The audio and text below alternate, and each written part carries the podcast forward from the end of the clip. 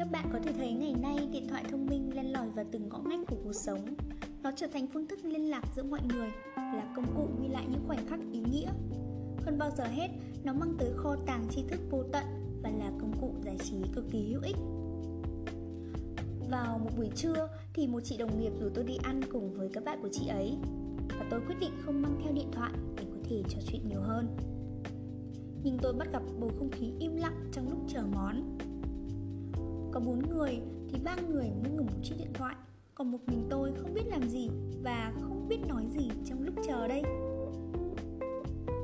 Có lúc thì tôi cũng đã từng nghe câu than phiền của đứa em gái là Trời ơi, không có điện thoại em không thể chịu nổi. Thì ôi, điện thoại em hết pin rồi Chị cho em về nhà để sạc đi. Không chỉ là thanh thiếu niên Mà tôi thấy các bé nhỏ tuổi cũng bị nghiện điện thoại một phần là uh, gia đình quá nung chiều và cũng không có thời gian để chăm con.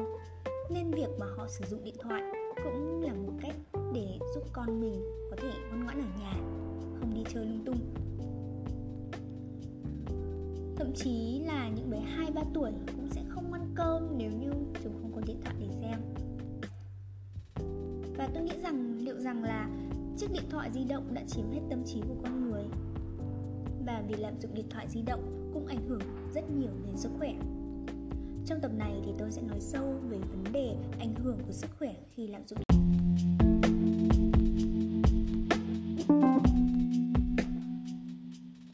Sau khi máy điện thoại di động ra đời ít lâu, các nhà khoa học đã nghi ngờ về sự nguy hiểm của nó vì nó phát ra các tần số radio không có lợi cho cơ thể.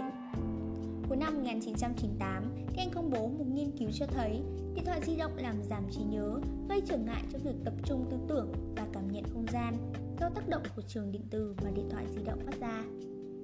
Đầu năm 1999, ở Đức, các nhà khoa học phát hiện điện thoại di động có tác động lên huyết áp của người sử dụng 5 lần trên 24 giờ và mỗi lần 35 phút liên tục. Theo một nghiên cứu ở Pháp, cùng với sự gia tăng số người sử dụng điện thoại di động, có một sự gia tăng tỷ lệ ung thư não. Năm 1975 có 2.300 trường hợp, năm 1995 lên tới 4.700. Các nhà khoa học Pháp còn đặt vấn đề liệu có ghi lên trên điện thoại di động dòng chữ cảnh báo tác hại nghiêm trọng đến sức khỏe. Giữa năm 2001 thì Bộ Y tế Pháp đưa ra đơn khuyến cáo nên thận trọng khi sử dụng điện thoại di động. Không nói chuyện lâu khi máy nghe không rõ sức thu kém, do đó máy phải tăng công suất.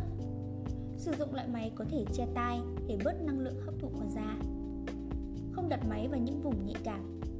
Thiếu niên hay nhét máy vào túi quần, thai phụ thì nhét trước bụng. Hạn chế trẻ em dùng điện thoại di động. Một thực tế hiển nhiên là do lợi nhuận đặc biệt cao sản xuất điện thoại di động đã vội vã tung ra các sản phẩm mới ra thị trường mà chưa nghiên cứu thật kỹ càng để phát hiện ra mặt nguy hại của nó. Mặc dù cho đến nay thì khoa học vẫn chưa khẳng định được điện thoại di động có gây ung thư hay không, nhưng trước những lời cảnh báo của các nhà nghiên cứu thì người ta đã chế tạo ra những điện thoại di động có tai nghe để tránh tác động đến não. Còn chuyện gia đình các em cụ thể như thế nào thì các em phải xử lý cho đúng mức.